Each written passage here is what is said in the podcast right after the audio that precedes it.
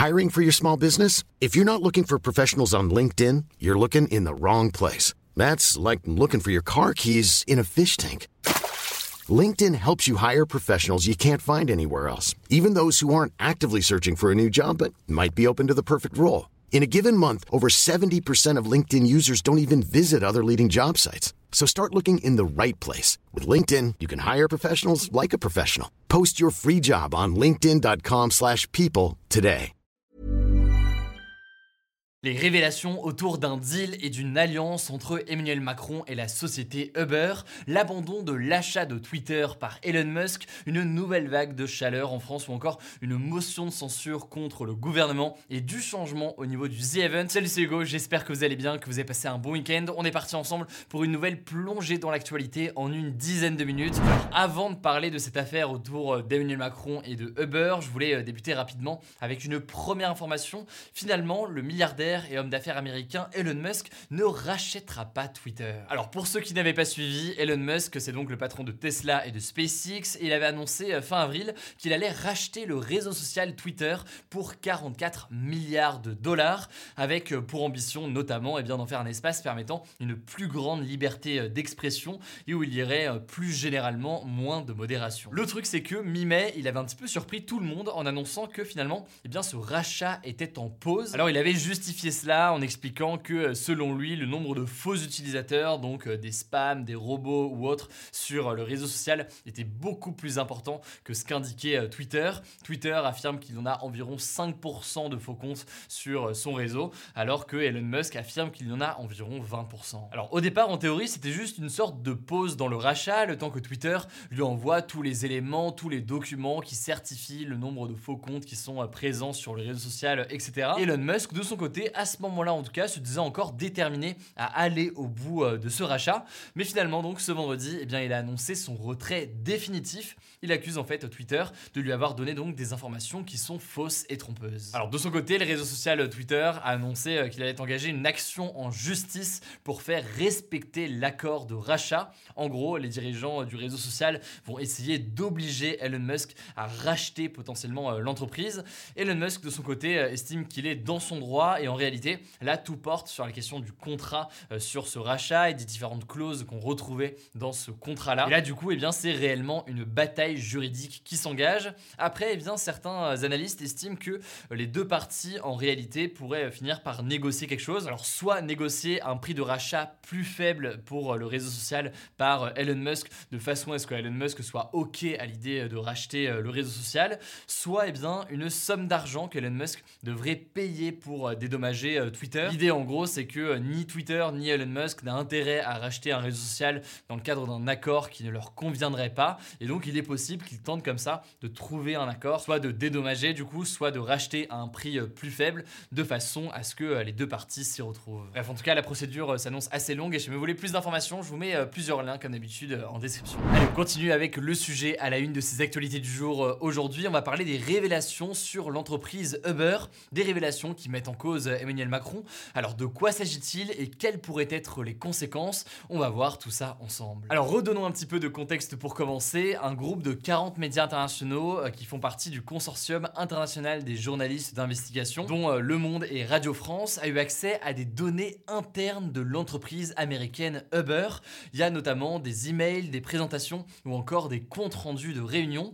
La plupart datent de 2014, euh, 2015 et 2016. C'est une période qui est importante pour euh, Uber, puisque c'est à ce moment-là notamment que Uber tentait de s'implanter en France et en Europe. Et ce d'ailleurs, on va le voir, alors que certains des services proposés étaient illégaux sur le territoire français. C'est ce que l'on appelle donc les Uber Files, mais alors que révèlent ces documents? Et eh bien pour résumer, ils détaillent comment Uber a réussi à faire changer la loi française pour arriver à s'implanter en France. Et le tout se faisait euh, principalement par ce que l'on appelle du lobbying, donc euh, toutes sortes de méthodes visant à convaincre les décideurs, les députés, députés, les élus ou encore les personnalités politiques à s'aligner de leur côté. Alors, un responsable politique est particulièrement pointé du doigt dans cette enquête. Il s'agit tout simplement d'Emmanuel Macron, qui était à l'époque ministre de l'économie. Selon Le Monde, eh bien, ces documents montrent, je cite, qu'Emmanuel Macron a agi dans l'ombre en véritable partenaire d'Uber, s'impliquant personnellement à de multiples reprises. Il aurait notamment participé à des réunions secrètes avec le patron de l'entreprise Uber et échangé régulièrement avec eux, notamment par SMS. Alors en quoi est-ce que le soutien d'Emmanuel Macron à Uber pose question? Il y a plusieurs éléments qui permettent de comprendre ce qu'il en est et le débat sur tout ça. En fait, selon Le Monde, Emmanuel Macron a poussé pour permettre le développement d'Uber en France. Il l'a fait déjà contre l'avis des députés du Parti socialiste, le parti donc de François Hollande qui était président à l'époque. Et plus largement, en fait, il l'a fait à contresens eh bien, de son gouvernement l'époque. Par ailleurs, il faut savoir qu'à l'époque, eh bien, l'arrivée d'Uber en France avait provoqué de très très grandes manifestations des taxis et l'opposition d'ailleurs de plusieurs personnalités politiques. Uber était d'ailleurs visé par plusieurs enquêtes de la justice à ce moment-là. Bon, déjà, l'entreprise était accusée de ne pas payer certains de ses impôts en France et surtout, eh bien, une partie de son service était considérée comme illégale. Alors, de quel service est-ce qu'on parle ici? Eh bien, il s'agit du service Uber Pop. Ça n'existe plus aujourd'hui, mais à l'époque, c'est un service qui permettait à quasiment n'importe qui, très facilement, en s'inscrivant, de devenir chauffeur sur la plateforme Uber et ainsi de pouvoir commencer à réaliser des courses via le service Uber Pop. Et puis, au-delà de ça et au-delà de la question de la légalité ou de l'illégalité, eh bien, plus largement, le modèle d'Uber est critiqué par beaucoup. Un modèle où les chauffeurs ne sont pas salariés mais auto-entrepreneurs, ce qui est forcément intéressant pour Uber parce que c'est beaucoup plus simple en termes de gestion au quotidien, mais c'est quelque chose qui est beaucoup plus précaire et beaucoup plus fragile pour les chauffeurs. Et en l'occurrence, on entend beaucoup parler d'un deal entre l'ancien ministre de l'économie qui est aujourd'hui président et la société américaine Uber.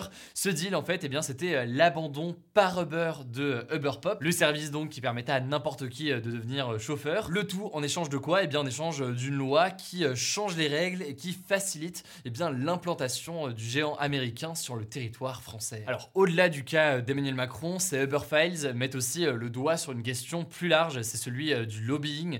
Ils montrent en fait comment une puissante entreprise américaine a réussi à faire changer la législation en Europe grâce à des réseaux et grâce à ce travail au quotidien.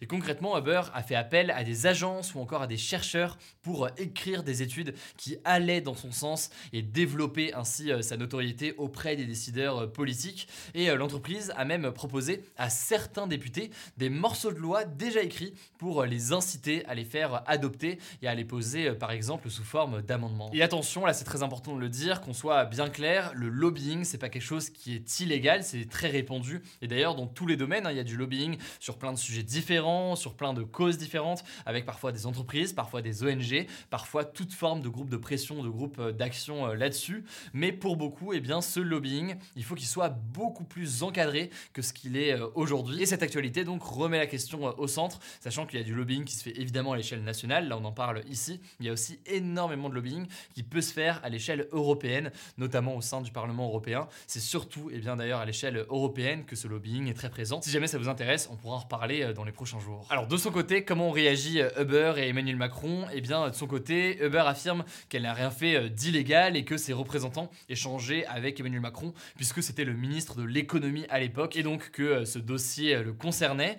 Emmanuel Macron, quant à lui, a déclaré par le biais de ses porte-paroles qu'il avait été amené à travailler avec Uber comme avec d'autres entreprises qui cherchaient à faire bouger l'économie et qu'il fallait, je cite, dénouer certains verrous administratifs et réglementaires et plus globalement, eh bien, les soutiens d'Emmanuel Macron affirment qu'il était normal qu'un ministre de l'économie échange avec des chefs d'entreprise et qu'il n'y a absolument rien d'illégal dans tout ça. Cela dit, eh bien, certains ne sont pas d'accord avec ces réponses. Il y a notamment les partis de gauche. La France Insoumise, par exemple, accuse Emmanuel Macron d'avoir soutenu une entreprise américaine et un modèle qui dérégule, voire détruit eh bien, le droit du travail en France. Et parmi les réactions aussi, il y a celle du Rassemblement national qui dénonce un président qui sert des intérêts privés d'entreprises étrangères.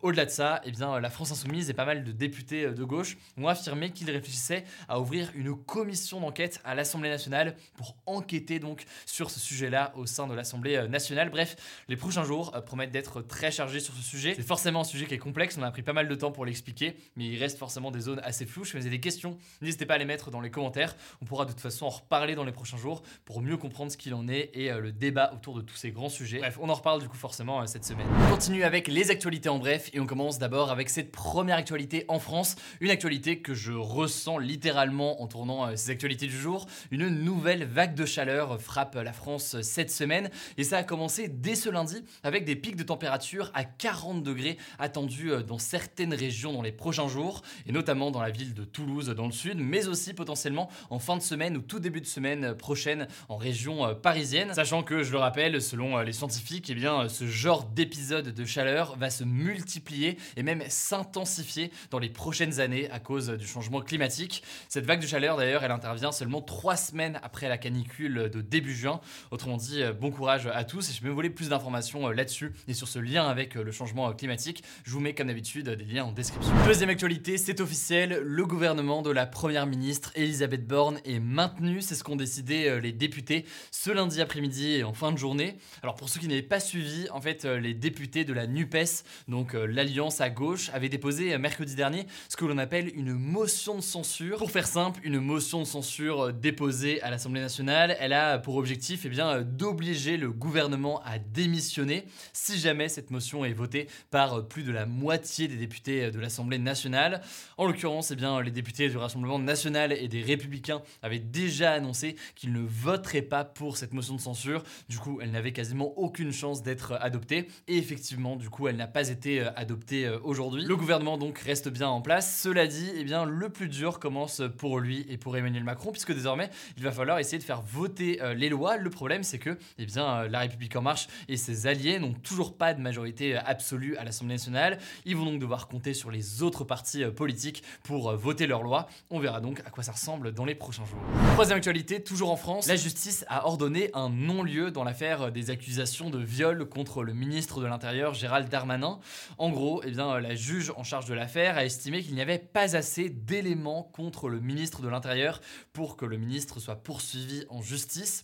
Pour ceux qui n'auraient pas suivi de quoi on parle ici, en gros, une femme a déposé une plainte pour viol contre Gérald Darmanin en 2017. Elle assure notamment qu'il aurait exercé une contrainte psychologique sur elle pour obtenir des faveurs sexuelles en 2009. Cependant, jusqu'ici, il n'avait jamais été euh, mis en examen et donc euh, il n'y a pas eu euh, pour l'instant de réelle poursuite contre le ministre de l'Intérieur. Enfin, dernière actualité pour terminer, on a du nouveau concernant le The Event, donc cet événement caritatif qui eh bien, réunit des dizaines de streamers sur Twitch en septembre. Cette fois-ci, c'est les 9, 10 et 11 septembre pour récolter un maximum d'argent pour une organisation.